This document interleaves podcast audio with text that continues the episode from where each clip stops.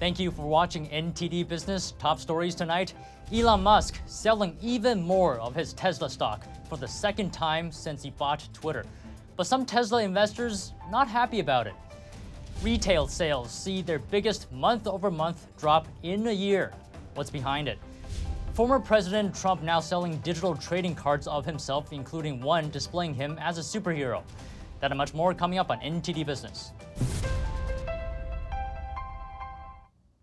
Great to have you with us, Don Ma here. Tesla CEO Elon Musk has sold another $3.6 billion in Tesla shares. It's according to a securities filing Wednesday, which showed he sold over 22 million Tesla shares earlier this week. It's the second large chunk of Tesla stock he's cashed out since he bought Twitter in October. Though it's not clear if the sales are related to the Twitter purchase, but some investors are not happy, according to analysts. There's a perception Musk is focusing more on Twitter than Tesla. His stake in Tesla is now down to 13.4% compared to 17% a year ago. Tesla stock has fallen by half this year, but the firm is still more profitable than rivals who are struggling to make money from selling electric cars. Former President Donald Trump is entering the NFT business. Today, Trump announced on his social media platform Truth Social the debut of his official digital trading card collection. The ex president says the cards showcase his life and career, but the featured artwork also includes him as a superhero, astronaut, a cowboy, and others. Each card is $99 and is an NFT or non fungible token, which is a digital collectible. The cards can be purchased at collecttrumpcards.com. The website notes the cards are not political, and it says the money will not go to Trump's presidential campaign of 2024. And consumers are feeling the strain from inflation. Retail sales in November saw their biggest drop this year, according to the latest Commerce Department data. Retail sales dropped 0.6% last month, much lower than expectations. Retail sales are mostly goods and are not adjusted for inflation. They increased 6.5% year on year in November. People are spending less on some big ticket items. Auto sales, for example, fell 2.3%, furniture store sales dropped 2.6%, and electronics appliance store sales fell 1.5%. Consumers were buying less online as well, but it seems like people still enjoyed going out last month. Sales at food services and drinking places went up. And now joining me is Ted Rossman. He's the senior industry analyst at Bankrate.com to talk about retail sales. Now, Ted, we had the biggest drop in nearly a year in retail sales. Tell me what's happening here. I think this is evidence that the Fed's rate hikes are having their desired effect of slowing the economy, but that's bitter medicine because it just doesn't feel good for consumers right now. Interest rates are up, inflation is still high. People are feeling squeezed. And I think that's a big reason why people are pulling back here. And they're really being very thoughtful about how they spend this holiday season, basically looking for more discounts, buying fewer items. It's a tough time of year for this to be happening for retailers because this is normally when they make a lot of their profits. And this year, consumers are being a lot stingier, I would say, with how they spend. We see the personal saving rate now is down to just 2.3%. And uh, you just have to wonder what happens moving forward. Credit card rates are at record highs. Credit card debt is almost all the way back to its record high from late 2019. I just think something has to give. And spending has been remarkably resilient this year. I just don't know how much longer that can continue to this extent. And even in this report, we're starting to see evidence that even the gains we're seeing are getting eaten up by inflation. So I, I think this is the start of a broader consumer pullback. So we know the Fed raised uh, interest rates by another 50 basis points yesterday. Do you feel like this uh, this sentiment among consumers? Do you, do you feel this is a temporary thing, or do you feel like this is just the beginning of something else? I do think that the recession worries will grow as we get into the new year. Once the holiday enthusiasm fades, some of the pent up demand for travel and other out of home activities that stacked up during the pandemic that could fade bars and restaurants by the way were a real bright spot in this report so that kind of cuts against the grain a little bit we're saying people are being especially thoughtful about how they spend they're spending like crazy at bars and restaurants. But I think that's really a pent up demand effect um, that that accumulated during the pandemic. As we head into next year, though, I think people are going to be more worried about a possible recession, job losses. The first quarter is often a time when spending slows, debt payoff increases. I think, unfortunately, a lot of people are going to have some sticker shock and some holiday debt hangovers when the bills arrive. All right, just one last thing, Ted. You, you mentioned earlier savings are down. Do you, do you have any potential tips for consumers? It's so important, and especially now we talk about New Year's resolutions, boost your savings, pay down debt. I mean, I know it's easier said than done, but when it comes to saving more, I especially like two tips. One would be make it automatic. So have money transferred from every paycheck into a dedicated savings account. The top yielding savings accounts are at 4% now. That's a positive of higher interest rates. The other thing is look to cut back on monthly expenses. Things that maybe you're not using that subscription as much. Let it go, bank the savings. All right. Thank you very much, Ted Rossman, bankrate.com. Pleasure speaking to you today. Thank you. And on Wall Street, stocks closed sharply lower, with main indexes suffering their biggest daily percentage drop in weeks. The Dow fell 764 points, or two and three tenths of a percent. S&P dropped 100 points, or two and a half percent. Nasdaq lost 360 points, or three and two tenths of a percent.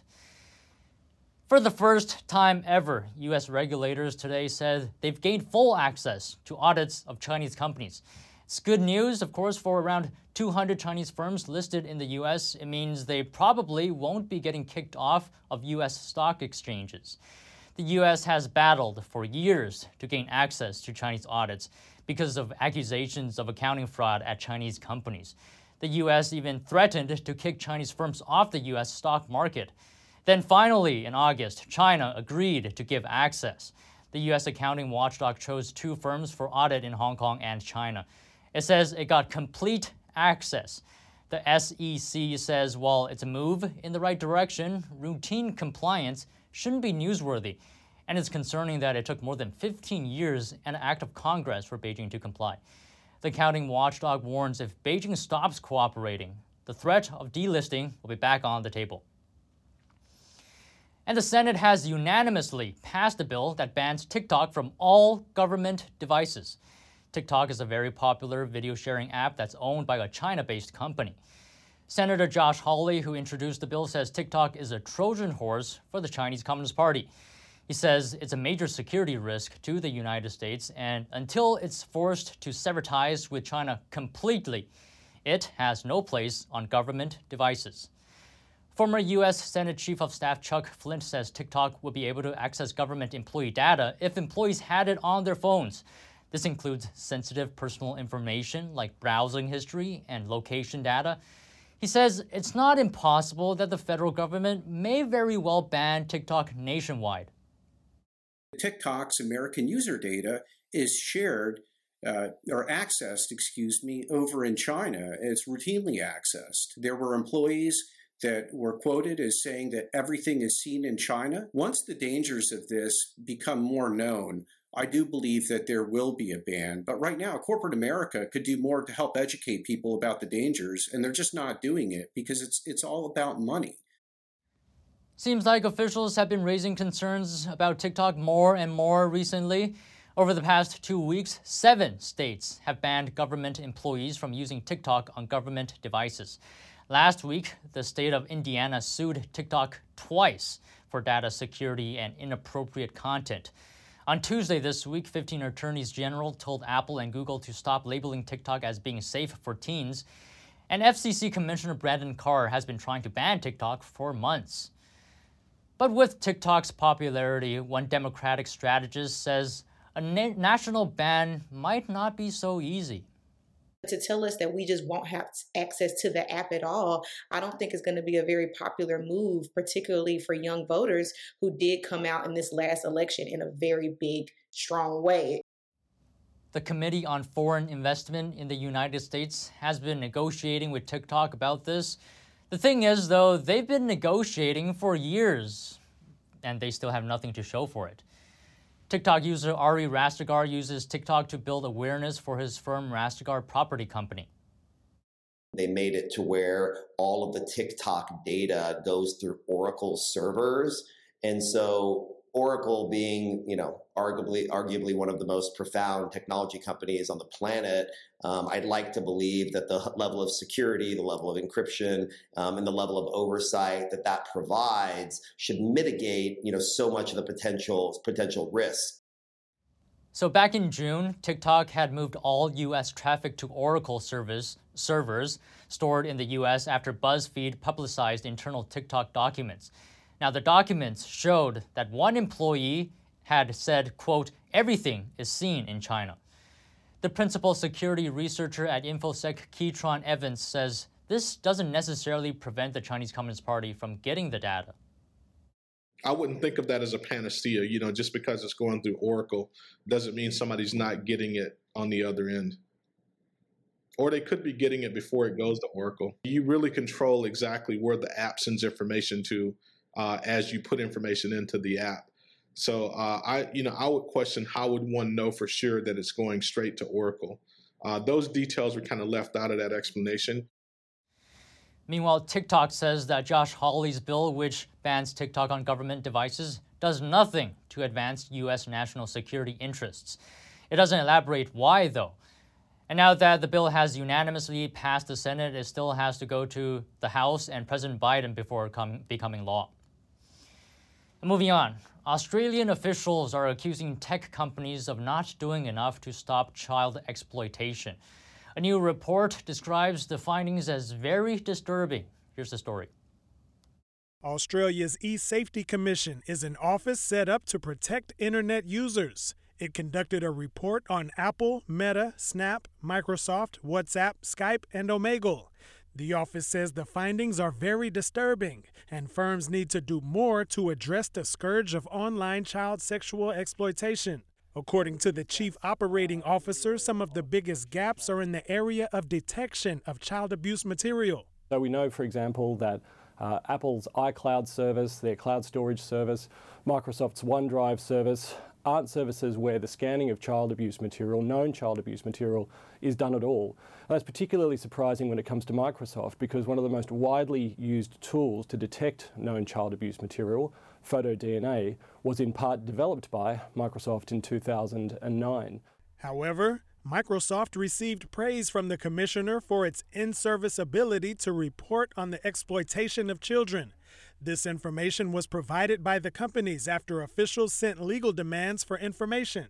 They were given 28 days to respond to the notice or risk fines of over half a million dollars a day.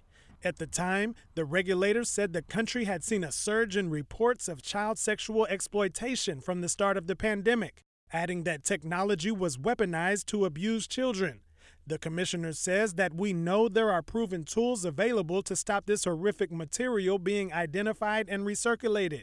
But many tech companies publish insufficient information about where or how these tools operate, and too often claim that certain safety measures are not technically feasible. The office says not all companies are doing poorly in this regard. Well, some are doing a good job. Uh, Snap told us that they respond to user reports about child abuse material in about four minutes on average. On average, Facebook responds in about a day. But again, some of the biggest companies are really falling down. Uh, two days is the response time on average for Skype to respond to a user report. The office says speed isn't everything, but every minute counts when a child is at risk. And over to Europe. Europe got more big rate hikes today, to absolutely no one's surprise, of course. The Bank of England lifted its benchmark rate by half a percentage point, marking a ninth hike in a row. Despite signs that a recession is looming, it also warned of more hikes to come. The bank says inflationary pressures remain high and the labor market is still tight. Governor Andrew Bailey says that justifies further forceful measures. Investors now expect rates to peak at just under 4.5%, slightly down on earlier bets. There was a similar story over at the European Central Bank. It raised rates by half a percentage point, taking the benchmark to 2%. That was its fourth straight increase. And Bank President Christine Lagarde kept further raises very much in play, warning it could take years to get inflation back down to target levels. We decided to raise interest rates today and expect to raise them significantly further because inflation remains far too high and is projected to stay above our target for too long. Global stocks slid following the increases, which came after a similar move from the U.S. Federal Reserve a day earlier. And we're going to take a short break now, but if you have any news tips or feedback for the show, we'd love to hear from you at business at ntd.com.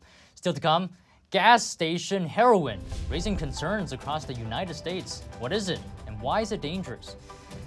And not done shopping for the holiday season for adults? Well, stick around. We have last minute gift ideas for grown-ups. That and more coming up on NTD Business.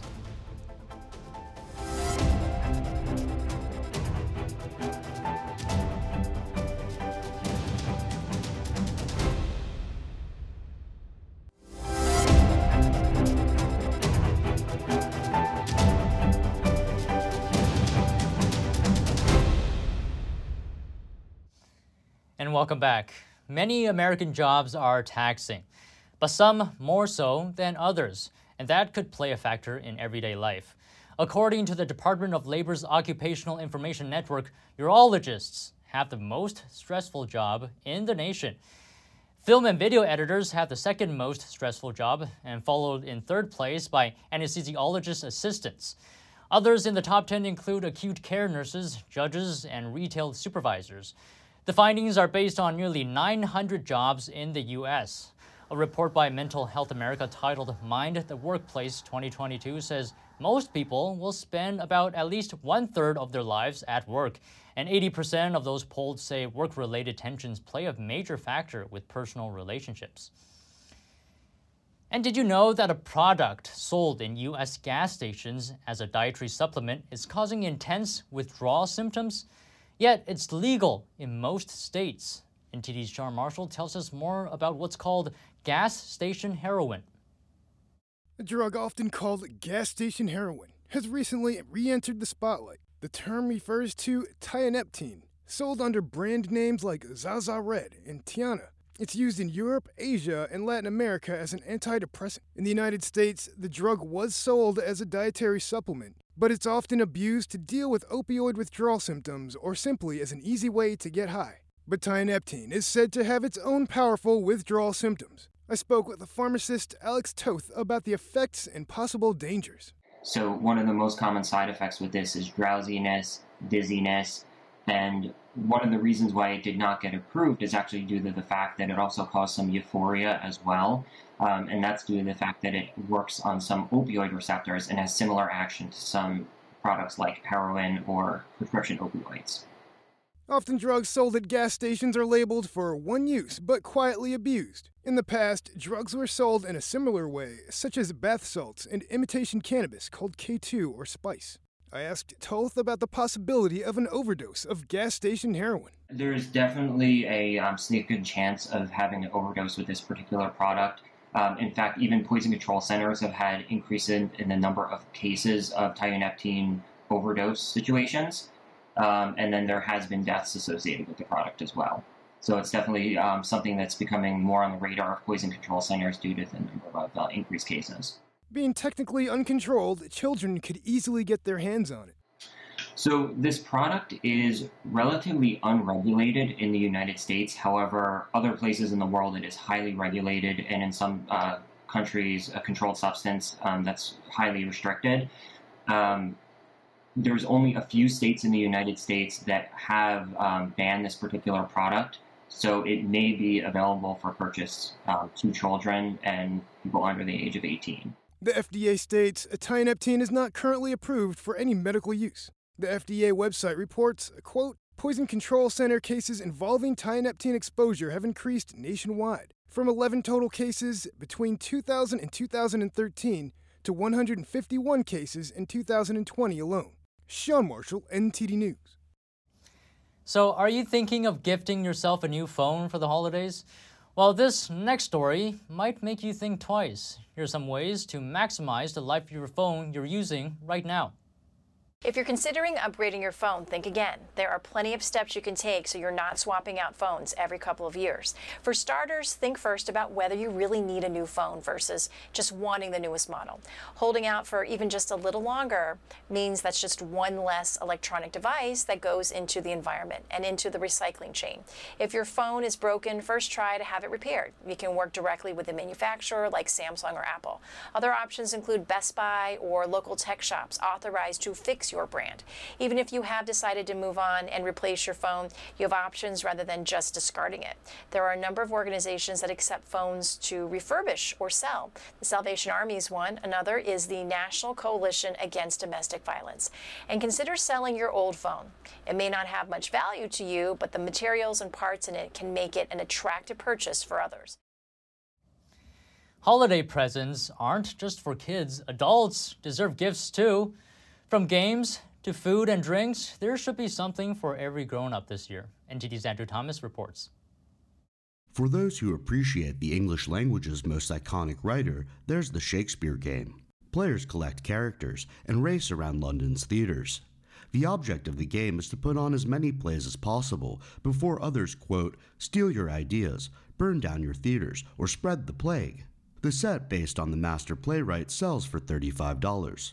Another board game is a take on a classic, Paco Saco.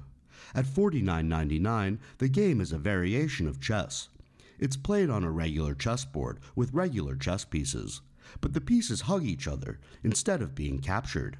For TV fans, Fisher Price has a six piece collector set of figurines from the hit series Ted Lasso. The set features all of the characters Ted Lasso, Rebecca Welton, Keeley Jones, Coach Beard, Roy Kent, and Sam Obisanya. It goes for $29.97. There's also LEGO's 1,164 piece set based on the Emmy winning The Office for $119.99. It's Dunder Mifflin, down to the tiniest detail, and includes 15 mini figurines of the show's main characters. For those who are truly rad, a longboard could be for you. Coastals are handcrafted in Southern California and sell for 99 to $280. While the weather outside is frightful, bourbon is delightful. Consider Garrison Brothers Distillery. It has a range of price points. If you're looking to celebrate, Krug Grand Cuvée Brut Champagne is perfect for a special occasion. The bubbly sells for around $230. Andrew Thomas, NTD News. And over in Norway, people are celebrating Christmas with gingerbread. In fact, it's the world's largest gingerbread town. People and angels, reindeer and bells, houses and castles. Gingerbread comes in all shapes and forms in this mini town. Since 1991, thousands of children and volunteers have gathered in Bergen to build the little city. The landscape features everything from local landmarks to trains, cars, boats, and international icons. And the tradition is catching on as more Norwegian cities are jumping in on the miniature bandwagon. Organizers in Bergen say profits will go to a relief agency that serves underprivileged children. And that's all the stories we have today from the NTD business team and myself, Don Ma. You can follow me on Twitter if you're there. And if you have any news tips or feedback for the show, please email us at business at ntd.com. That's all for today. Thank you for watching. See you tomorrow.